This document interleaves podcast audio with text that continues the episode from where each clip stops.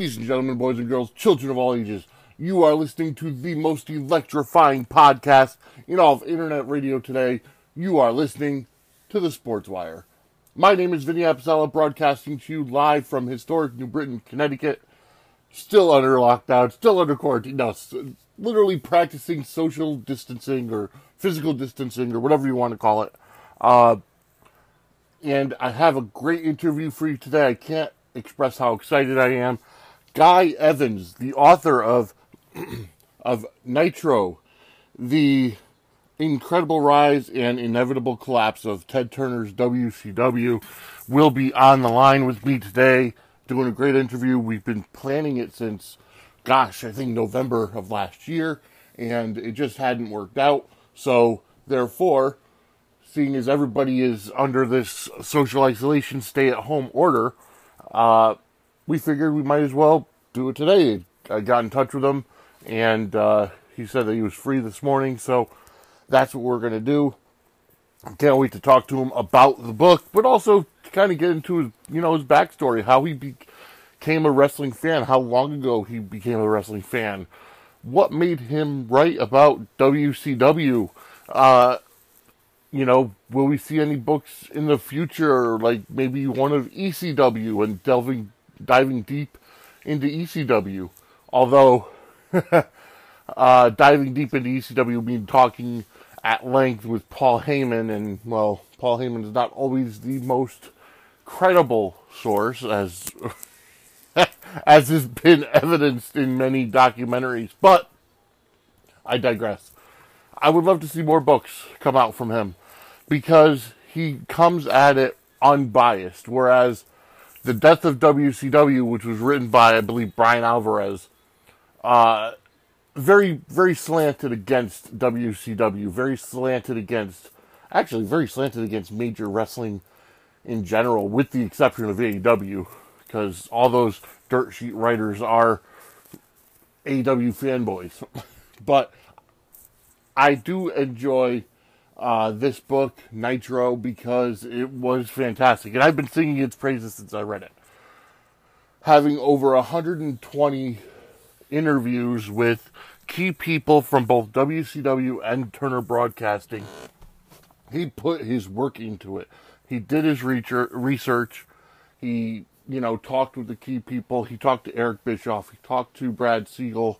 He talked to uh, Dick Cheatham, who was in charge of the finances, Kevin Nash, Diamond Dallas Page.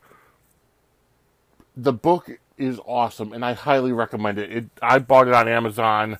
I bought it on, you know, Amazon got it delivered, and it was absolutely fantastic. So I definitely recommend you going out and buying it because it's just an awesome, awesome book.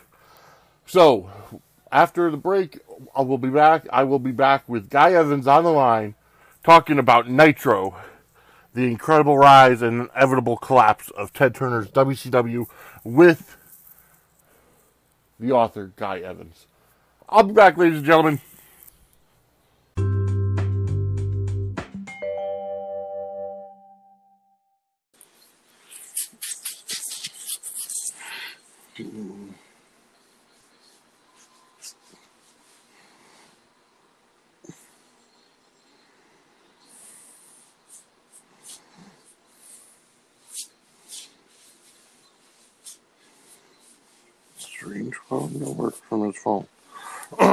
Works everyone else's phone.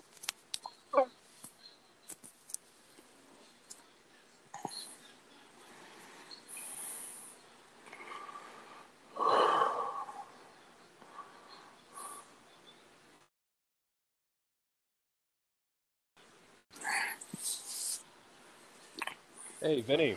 All right. How you doing, good. guy? Sorry about that. How's everything? No, not a problem at all. Everything is going well. Awesome. Uh, thank you for agreeing to. Oh, you're breaking up a little bit. Can you hear me? I can hear Oh, you. sorry, Yes, You broke up a little bit. You can hear me okay?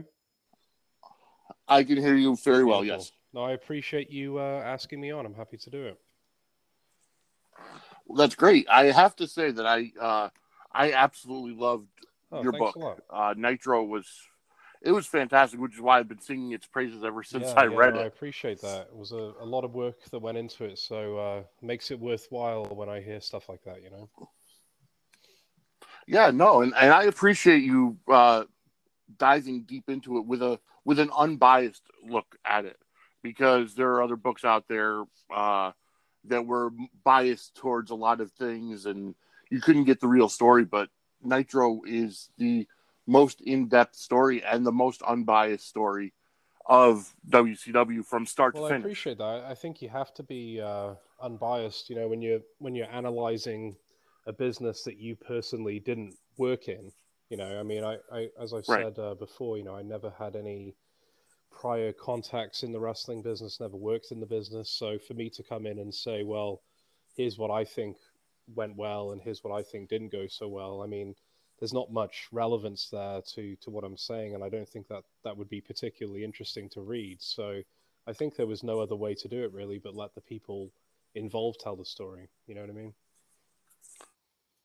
I agree. Um, but before we get to the book, let's uh, let's kind of start with your your history. Uh, how long have you been a wrestling fan? Okay, so we're we're up and running, Vinny.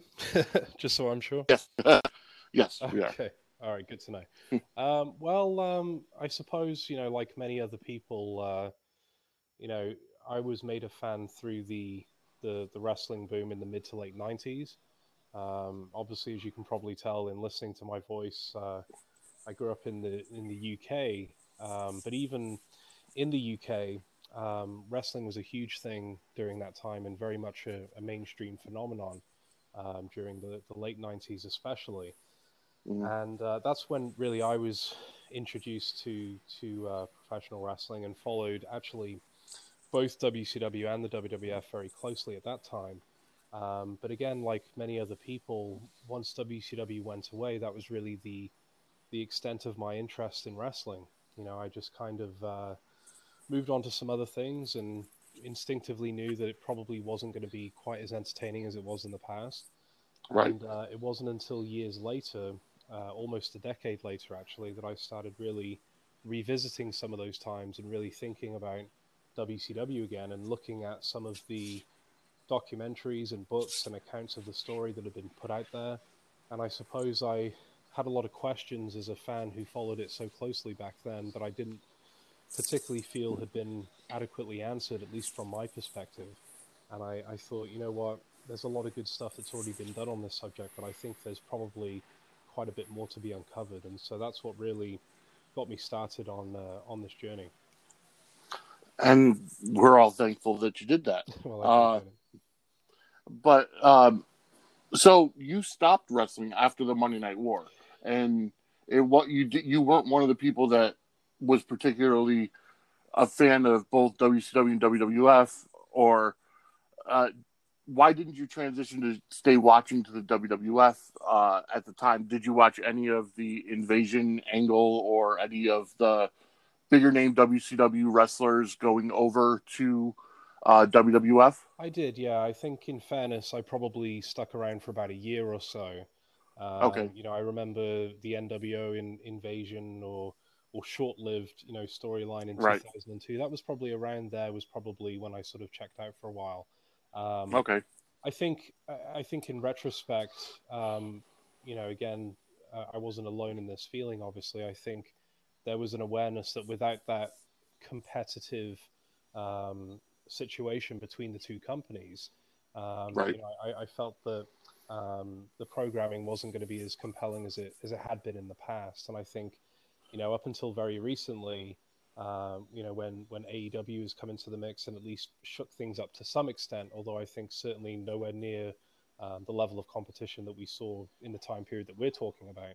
Uh, but up Mhm. until very recently, you know, wrestling fans have obviously bemoaned the fact that you've gone uh, more or less two decades without any real competition for uh, for the WWE than WWF. So I think, you know, just having that awareness that uh, the weekly competition was no longer happening, um, you know, I, I, I sort of felt like it, it probably wasn't going to be the same as before, and so that's kind of why I checked out. Okay, and I and I understand that because I mean I've I've watched wrestling you know throughout the entire time, but there was a time you know where it wasn't as big of a priority. Like I always kept Yeah. up with it, but I wasn't glued to the TV every Monday night, like I was during the Monday Night War. Mm-hmm. Um, you know, I literally had two TVs in my bedroom where I had Nitro and Raw side by side, and just changed the volume when I saw something Okay. good. But yeah, you're right. Um, without competition, there was nobody chasing Exactly. uh, WWE, so they didn't have to worry about doing better writing angles and and then going to the PG era. hmm Uh, I completely agree with you, and I think by the ratings nowadays, uh, a lot of people felt the same way.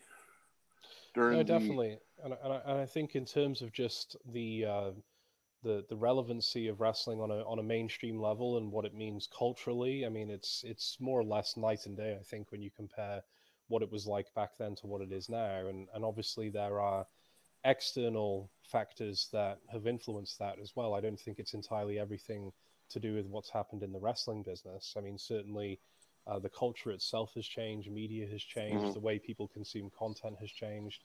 Um, so that there are many things that go into it. Um, but I think uh, a lot of wrestling fans, again, especially perhaps people like myself who were made a fan uh, during that time, or perhaps shortly before that time or after that time, you know, have a certain wistfulness of, of when you know things were really uh, really hot and, and wrestling was really a part of, of mainstream pop culture. And I, I'm not so sure that you're ever going to see a situation like that again, at least not in the near future, unfortunately. And I I have a feeling you're right, especially with back then you had guys like Goldberg, Hogan, Austin, Rock, the guys that transcended the business. Um, Exactly. Nowadays you don't have that. John Cena's on his decline. Undertaker's on his decline, although Undertaker was never one of those guys that transcended the business. Uh, you know, Roman Reigns is, is not, uh, again, not at the level that we saw guys rise up. Like, you don't see TV guide covers wrestlers anymore. You don't see guys making the transition uh, that you can go. Well, that's what so and so does because they still go back to Hogan, Goldberg, Austin, DDP. Uh, you know the guys that had transcended the business, and I, I feel like you're right. There there isn't that mainstream appeal anymore. Well, I've heard the phrase used before, which I think is a particularly instructive phrase. You know, you need people who can a- appeal to the entire couch. So if you imagine that you Yep. family sitting down to watch a show, uh, and you think about some of those names that you mentioned, and throw in, you know, the Ric Flairs of the world and the Hulk Hogan's of the world, and so on. You know, there was something about these these people, these these characters that resonated. You know, with a young fan, with a teenage fan, with someone who's a, who's a young adult, someone who's a parent, maybe a, a, a grandparent um, to varying degrees, certainly, and at different times, probably more so to certain people um, in terms of in terms of their their demographics. But um, again, I, I- I think unfortunately today, and this this is where I'm going to inject some of my personal opinion because, as you know, I try not to do that. Um, you know, in, in the book. Um, you know, I think you have a lot of people who resonate very strongly with the wrestling audience, um, but unfortunately, to use your word, you know, fail to sort of transcend beyond those borders and appeal to people who aren't wrestling fans. And, and one of the things I know um, many people in the business are concerned with, and I share this concern as someone who wants to see wrestling do well, is you know how how easy it is nowadays to create new fans. You know, I think we can all- we can Mhm. all see that there's a um, fairly significant um, section of fans who are extremely loyal um, and will follow their favorite wrestlers and follow their favorite companies and, and keep watching um, over a long period of time. Um, you know, I think there's a, a subset of fans that has been created um, in the last few years who, who follow it very fervently and passionately. Um, but I, I do think that wrestling perhaps isn't as accessible um, as, as it once was in the past. And what I mean by that is um, I'm not sure that the business presents the same array of characters that can be easily identified with by, again, think about it in, in whatever terms you want the entire couch, the entire family, the man on the street, however you want to define it. Um, I think to really understand and appreciate and follow wrestling nowadays, it's much more important uh, to to really embed yourself within the wrestling culture. Otherwise, you find yourself at times watching the shows and not quite knowing exactly what's going on. So I think uh, that's that's probably a problem that a lot of companies need to tackle. And I think you're right because a lot of times, I mean, I've heard it used on, you know, different podcasts that a lot a lot of the wrestlers now are are interchangeable, mm. where you could just plug anybody into any storyline and it'll work. Whereas back during the you know mid nine mid to late nineties, you couldn't have a guy like uh, let's say Duke the Dumpster Droese be that Steve Austin character. Right. Right. You couldn't you couldn't have you know you couldn't interchange people out because they had their own personalities, they had their own gimmick storylines, and it was special to that person. Mm. And I agree with you. Uh, there needs to be some kind of difference in the top guys because for them to like even with uh, you know this past WrestleMania, which on its which honestly was a unique experience because of everything we're going through, mm-hmm. but to just take Roman out Roman Reigns out of the main event and put Braun Strowman in there without any build up and just have that you know generic match with Goldberg, it you know it just showed that there is no differentiation anymore. Yeah, and I think um, you know, as wrestling fans, a lot of times we have a um, a, a, hyper focus on the creative aspect of wrestling, and you know, we sort of think, well, if someone was to come in and, and really deliver some some cutting edge storylines and start doing some more interesting things from a creative standpoint, maybe that would kick everything back into high gear. But I think the the reality is, and I think again, you come to this conclusion when you, you look back upon the time period we're talking about today and what the book focuses on is that wrestling, like many other forms of entertainment, really is a personality driven, star driven business. Um, you know, I, I think that uh, is is the most important factor at play. Now, when you're able to combine someone on the level of a Steve Austin or a Rock and and and uh, give them material which is is up to par with with their personality and really bring out their best character traits, I think that's when um, you're really onto a winning formula. Um, but I don't think you can attach, you know, supposedly brilliant um, creative ideas to someone who's not on that level, um, or someone again to revisit what we've just been talking about, someone who doesn't resonate fully with a mainstream audience. So um, the the bright side to that, I suppose, is you know it only takes you know one uh, individual to come along, and you know no one necessarily knows when that could be, but it only takes one person to come along who presents something uh, that we haven't seen before and really um, uh, develops a, a, personality and a, and a, personal brand that um, that can uh, sort of take take wrestling to that mainstream level again, and things could change. You know, it, it only takes one person to uh, to do that. So I think that's what we're all waiting on is who is going to be that next. You know, Hulk Hogan, Ric Flair, Stone Cold, The Rock, etc., etc. Um, and so I suppose that's that's kind of the positive thing out of all of this. You're absolutely right. Well, let's transition into uh, Nitro and um, you know the the book mm-hmm. and um, I got to say you did you you really put in your work. You put in your research. You did over 120 interviews mm-hmm. with former WCW and Turner Broadcasting personnel. Uh, what made you decide? I mean, I know you touched on it briefly, mm-hmm. um, but what what drove you to, um, or or should I say, how did you start with the connections mm. to get those 120 uh, interviews? As you said yourself, you didn't have any connections in the professional wrestling world. Yeah, I honestly, um, it, I've I've called it before, kind of a domino effect. I think it was a situation where uh, the more people that I spoke to, the more people I was introduced to, the more angles I was introduced to, so to speak, that I hadn't previously considered in terms of some of the content and, and what I could be writing about. Um, so I think I started really from a very honest place, which was, you know, I felt that this was a fascinating time period, a fascinating subject. You've got a wrestling company that's owned by this this corporate behemoth, and many of the executives within this corporation obviously have a an open disdain for this particular product. At the same time, it's their highest rated form of programming, so that's that's very interesting. You think about some of the personalities at play. You know, Ted Turner alone is a fascinating case study. We haven't even got into the wrestling side when it comes to to personalities.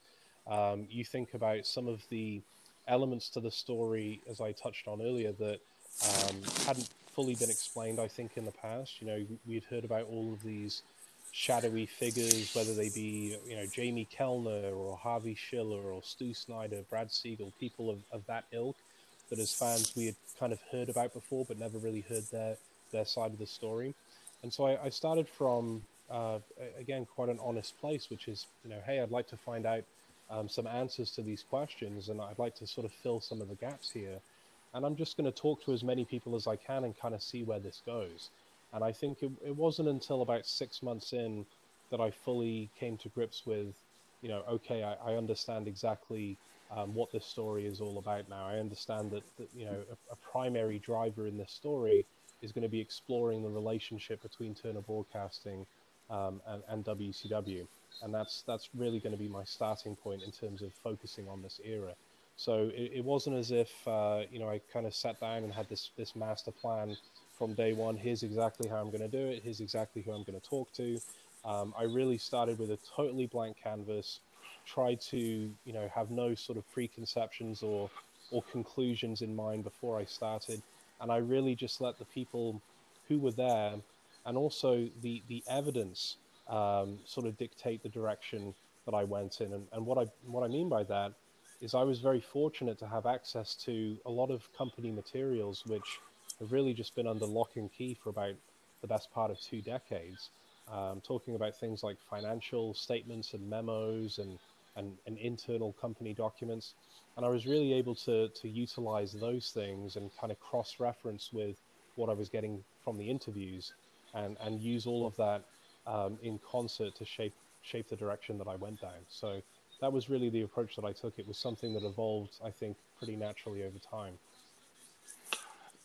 Great, and uh, so that that's that's great, and it great greatly describes your uh, your mindset into going into it. And I like that you approached it without any preconceived notions. And and I got to say, even I and you know a lot of people, we learned a lot from the book. Like I didn't know about all the shadowy figures. I I knew some of it mm-hmm. just from listening to podcasts or even watching some documentaries, but uh, I didn't know all of it, and, and it really went into, uh, um, you know, went into it, and you can tell the the research that you put behind it.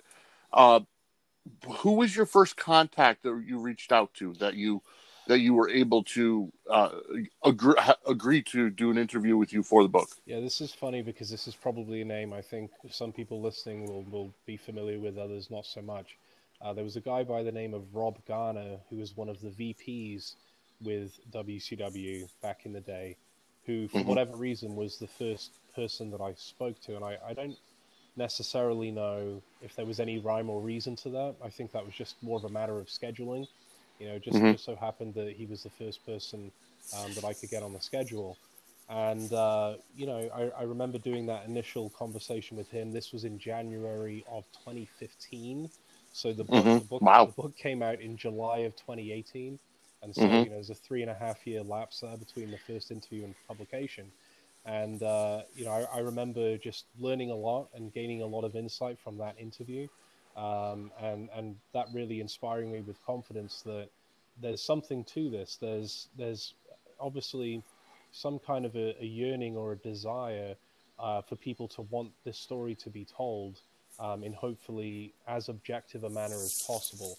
You know, you, you have to obviously qualify that with an understanding that that everyone, uh, you know, subliminally or subconsciously has some kind of um, preconceptions or, or, notions about anything. It's impossible to mm. completely separate yourself from that.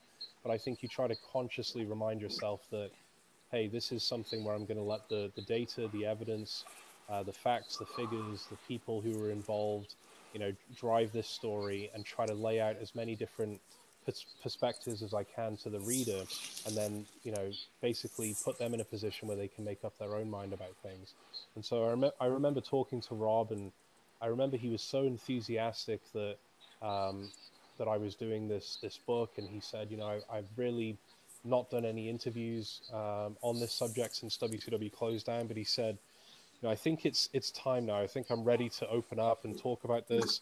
And I think he was mm-hmm. frustrated with um, as we discussed some of the, the documentaries and some of the coverage of the story that had come out. Um, and so that was another factor that really helped me, I think, in putting together this book was was the timing factor. I think that this came along, I think, at, at a time where people were willing to open up maybe more than they had in the past. And so I'm not so sure a book like this could have been produced in, say, you know, 2005, 2008, pick a year. I think, quite honestly, it had to be this amount of time that's gone by for people to really, uh, really open up. Absolutely. Um, did you have to kind of prove yourself? Did you have to hmm. prove to a lot of the, especially the talent guys like Kevin Nash, DDP, Eric Bischoff? Uh, did you have to prove that you weren't, you know, just a fanboy trying to get an interview, but that this was a legitimate attempt at getting the story out there? I, I would like to think, Vinny, that that sort of uh, became evident in the first few minutes of, of the interviews that I conducted. I think most people mm-hmm. got a sense that, you know, this is a legitimate project, that, that I'm coming from it from the standpoint of curiosity, really, just wanting to find out exactly what happened and, and wanting tr- to try to involve as many different voices as I can.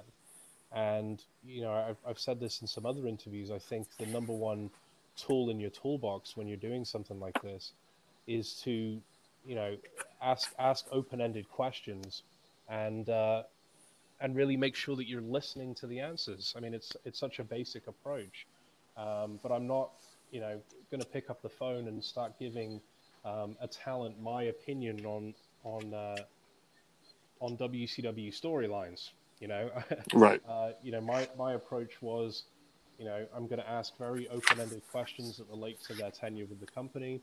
I'm going to listen. I'm going to take notes. I'm going to see what direction they go down, and then I'm going to use that to drive the rest of the interview. So, I wasn't too concerned with that because I knew that that would um, come out during the course of the interview. But to be totally honest with you, Vinny, my mindset was, you know, this book is going to get written no matter what. So mm-hmm. if if you know if if a particular person has been contacted and they decide they don't want to do an interview, mm-hmm. that's their prerogative. They can't say years down the line that they weren't contacted, right? Uh, right. So it's you know it, it's going to get completed no matter what. If they want to have their say and they want to give their input, you know I'm, I'm incredibly thankful and, and grateful for that. Um, if they decide not to, then that's not something that I can control, and that's not something that's going to stop the ultimate production of the book. So that's really where I came from with that. Okay. Were there were there anybody that actually declined to to interview? Very few people, to be honest. I mean, there were more people I would say on the corporate side okay. um, that were hesitant to to talk about certain things. Um, you know, there's people who were fairly high up, I think, in the Turner food chain who are still active in the, the entertainment business, for example, that weren't really thrilled about um, discussing you know certain elements of the story. Um, mm-hmm. But but surprisingly, um, you know, most people that I was able to get in contact with, I think, were pretty happy about doing it. And I think one of the things again that really helped was I talked about that domino effect before. Uh, right. What, what I learned, you know, throughout doing this project was, um, even though it's been all of these years later, uh, the people who worked at WCW, especially on the production side, for example, you know, these people are still um, effectively almost family-like in the way that they interact with each other, communicate with each other, you know, there's still there's still a community of people um, out there who who worked at WCW. I mean, you think about all of the time they spent together on the road, all of the time they spent together in a business where there's no off season, you know, and they were traveling from city to city. I mean, these are connections that didn't disappear once the company went out of business. Right. And so, you know, what I'm get what, what I'm getting at is I was conscious of the fact that once I started talking to people and, and went down this this road, the word was going to travel fairly quickly that there was there was something going on, and so that that that really helped me because I think again the, the word traveled that this was a legitimate positive project. And yeah, and, and I and I do see that, and I can understand that, and I can understand why some in the corporate structure of you know be it TBS or any other uh, any other media company might not be interested. Uh, and and you touched on something that I that I like that you said a lot of the production crew and uh, the people that worked behind the scenes were more like a family in that. Um, so, because I did hear that when you did have a podcast with Neil Pruitt, uh, Secrets of WCW. Nitro, uh, which was great by the way. I listened to every episode that had come out, and if any new ones come out, I'll be the first one to listen. Uh, I heard that through there because he talked with such lovingly terms with the people that he worked behind the mm. scenes with. Uh, yes. And so tell me how that, um, just taking a sidebar, how did that uh, podcast come about? Well, that's an interesting story, and I appreciate you listening. And we are looking to try to record some new shows fairly soon, so you can check out for that. Um, well, that that came about from uh, my initial conversations with Neal for okay. the book. Um, what's interesting is the first time that I spoke to Neal, I called him up, as I did with a lot of people, just out of the blue. And obviously, you know, when someone's picking up the phone and they've never heard of you before, and um, you know, you, have probably got about 10 seconds 15 seconds to sell right. yourself and help them understand you know why they should not hang up the phone mm-hmm. basically mm-hmm. And uh, what was funny about neal is i remember almost immediately he was sort of you know he indicated he wasn't particularly interested in in doing an interview. Wow. And i kind of and this this this was probably late 2015 mm-hmm. and uh, you know i said to him you know what? If it's okay with you i'd like to send you an email with a little bit more detail about the project, give you some time to look it over, um, and then hopefully we can get on the phone and talk about it more. And uh, luckily, he agreed to do it, and we ended up doing an interview for about two hours and covered just just so much.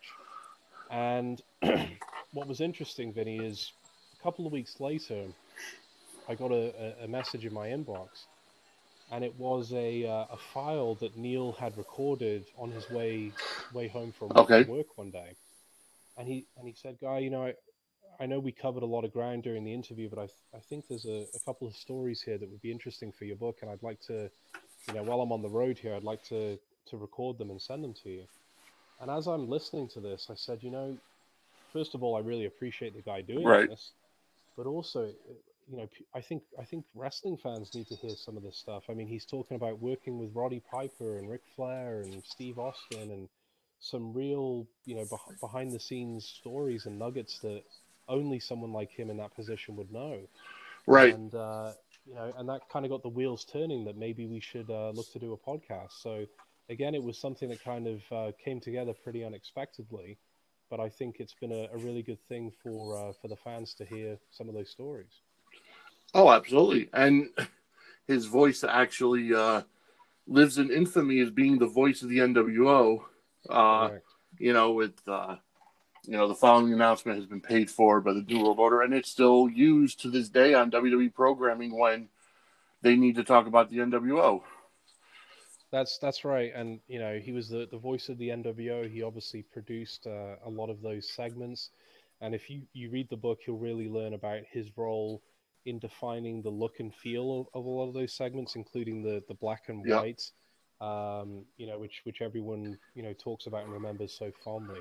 So, you know, he w- he was very instrumental in, in a lot of that stuff, and as a result, he's he's held in pretty high regard by a lot of those uh, people today. So, he's a fascinating guy. He's an extremely creative, very smart guy, and as you said there, Vinny, if you haven't people out there haven't listened to it, if you just type in Neal Pruitt, which is N E A L P R U I T C, and search for the podcast, I think we have about 40 or 45 uh, episodes for people to listen to. Yeah, and I highly recommend it too, especially for people who who are out there who uh, want to hear about the backstage uh, doings of WCW.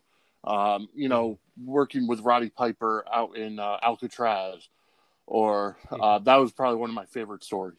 Um, but just and, and oh, hearing how he his career evolved, working for Deep South Wrestling and working with guys that are up on the WWE roster now, like The Miz.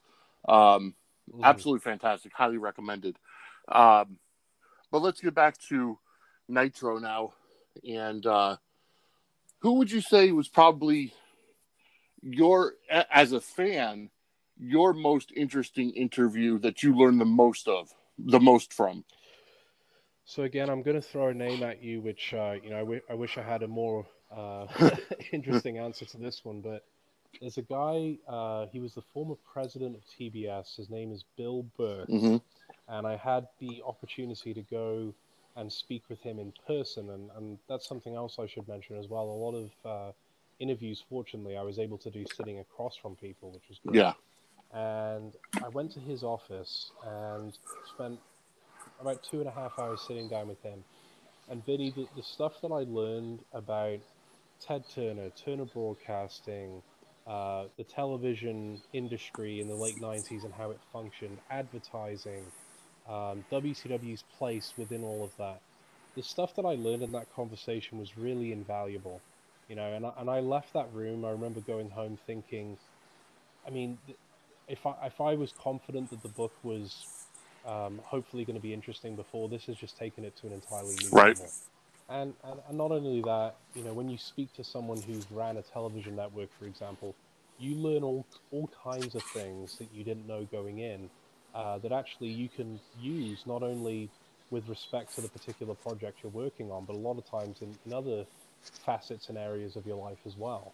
So, in terms of time well spent, and in terms of uh, a positive memory that came out of all of this, you know, that meeting that I had with Bill Burke, um, you know, again, I could probably have talked to him for 20 hours on the phone, but nothing could really replace those couple of hours sitting down face to face and the insights that I got from that. So that that was really really tremendous. Man, I I envy you for being able to talk to all these people, and you know it's it's uh, it obviously went into your your work and the passion behind it. Um, I I truly applaud you for that.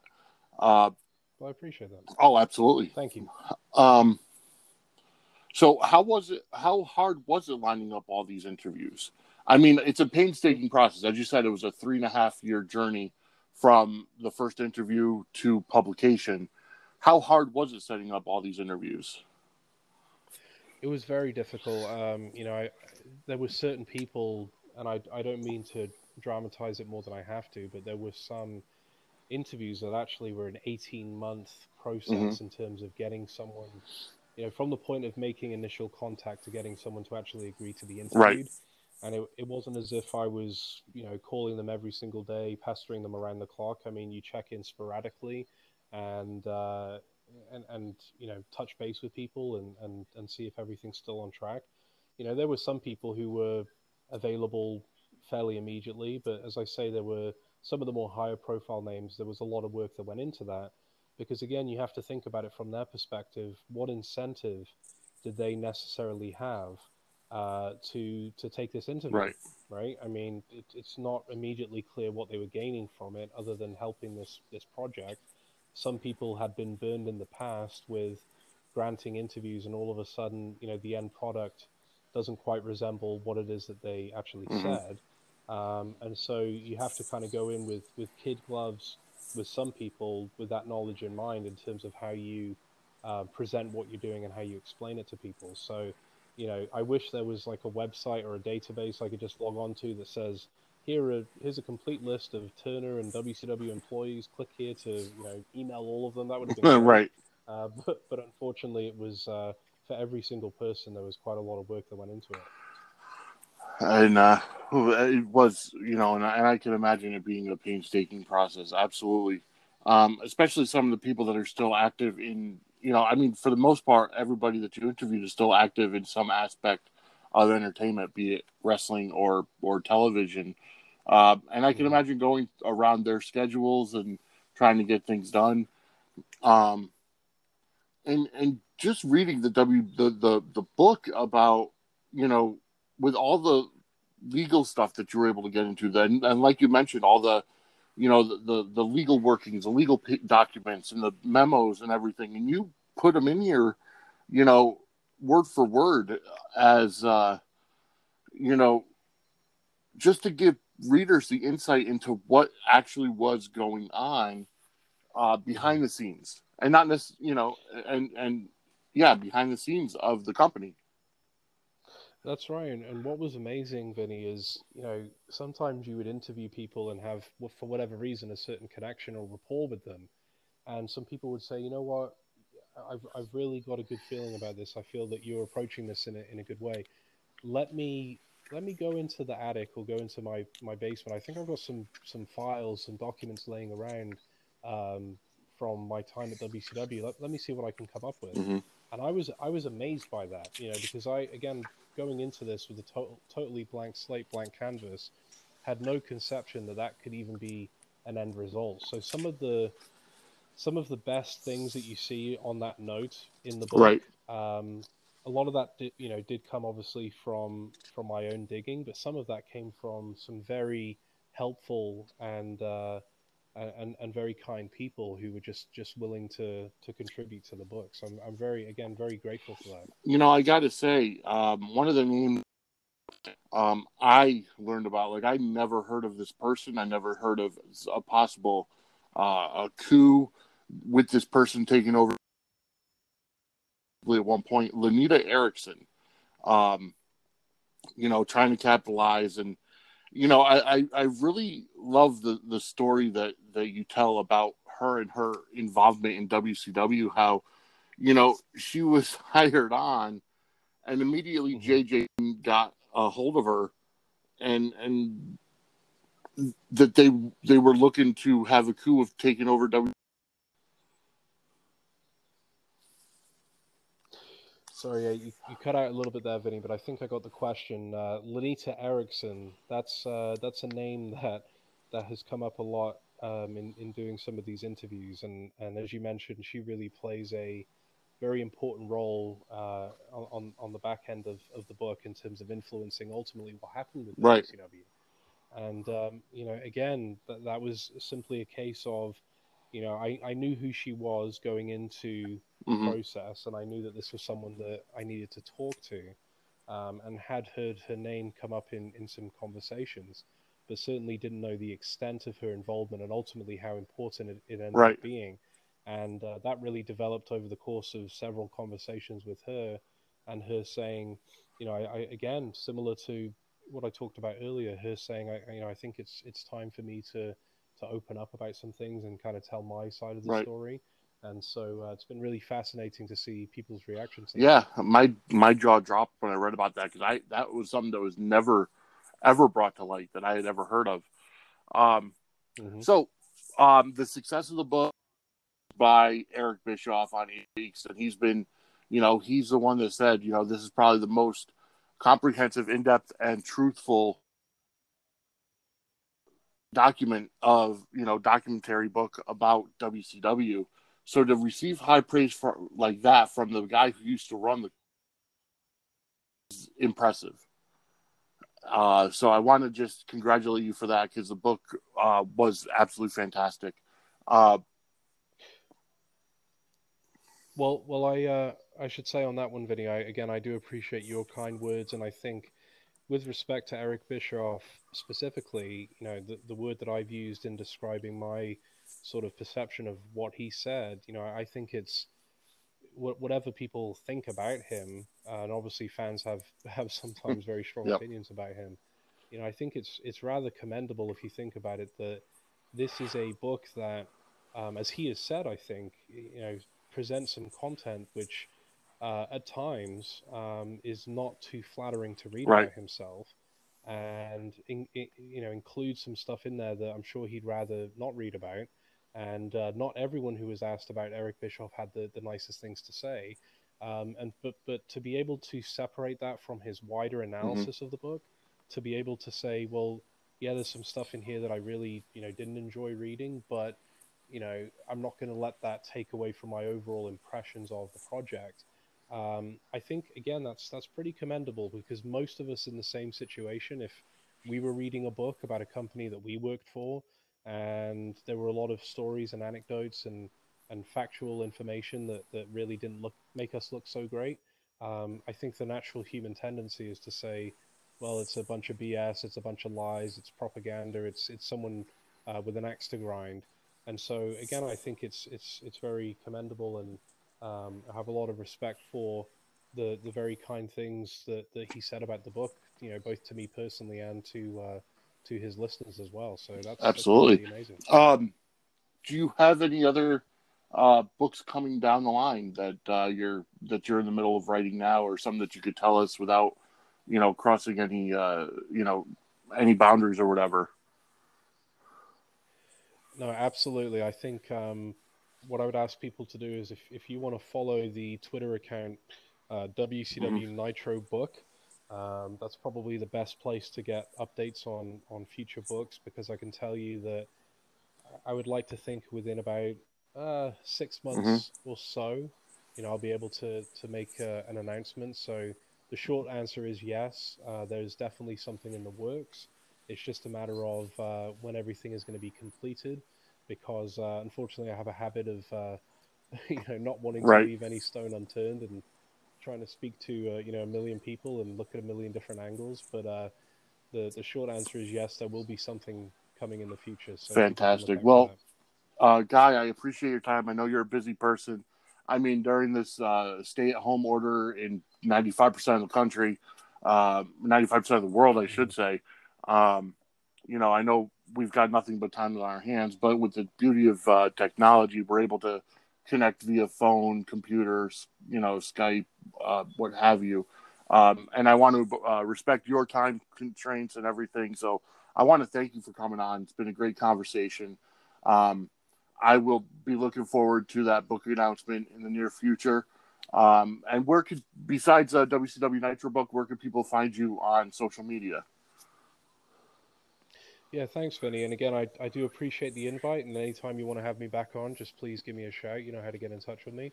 Um, people can uh, follow the, the Twitter account WCW Nitro Book. Um, in terms of where you can get the book, there's really two different places. It, there's WCWNitroBook.com and also Amazon. So, regardless of what country you happen to be in listening to this, if you just put in WCW Nitro book. The full title is Nitro: The Incredible Rise and Inevitable Collapse of Ted Turner's WCW. But if you put in WCW Nitro book uh, on any of the Amazon sites, it'll pop up there. You know, you could read the reviews for yourself. You can look at some of the comments from from other readers, and uh, we also have an audio book uh, which just came out, which right now is only available on WCWNitroBook.com uh, but will shortly be on Audible. So we're just waiting for um, Audible to uh, to finalize that for us.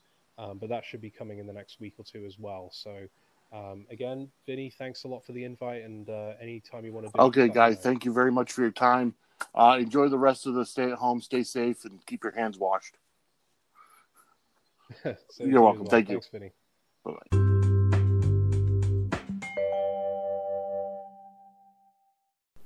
And there you have it. My interview with Guy Evans, the author of Nitro, The Incredible Rise and Inevitable Collapse of Ted Turner's WCW. Uh, highly recommended. I highly recommend the book. I highly recommend the podcast with Neal Pruitt, Secrets of WCW Nitro. And uh, we have a lot of time on our hands. So if you're looking for something to do to pass the time and want to learn something about WCW, if you haven't already read it, I, I highly recommend going to WCWNitroBook.com or on Amazon. Order the book. You know, because it's not an essential item. It may take a little while to get to you, but honestly, I recommend you going out and buying it. I uh, I enjoyed it. I thoroughly enjoyed it. You know, and uh, look forward to another book announcement coming out in about six months on uh, guys Twitter at WCW Nitro Book. Um, but I want to say thank you to Guy Evans because, uh, you know, he uh, took his time out for, for a relatively unknown person. Um, and, uh, you know, I, I, can't thank him enough for agreeing to, you know, come on the Sports Wire today. But, anyways, that's about it. Uh, uh, I will be back in a couple days, probably with another update for uh, for the people out there because you know we got nothing but time on our hands. I want to go over the unfortunate uh, collapse of the XFL. Um, I wonder if maybe we'll get a book out of a book soon about the XFL both times from someone, maybe Guy himself. Uh, but I do want to say that uh, this has been a fantastic show, and I'll be back with another episode uh, in a couple days, uh, right here on the Sports Wire. Remember to uh, follow me on Twitter at the Apicella SWE. You can follow the Sportswire on Twitter and Instagram at Sportswire Audio. You can email me, sportswireaudio at gmail.com, for any questions you may have, uh, or just to get in touch with me for possible interviews, or if you want to come on the show while we're during the, while we're on the stay at home uh, order, uh, during this COVID 19 crisis. And uh, you can also go to sportswireaudio.com. That brings us to brings you to our anchor.fm page, and there you can listen to every episode that's available of the Sports Wire. My name is Vinny Apicella. Thank you so much for listening, and I'll be back next time, next Sports Wire time, and next sport, well, same Sports Wire channel. Have a great day, everybody.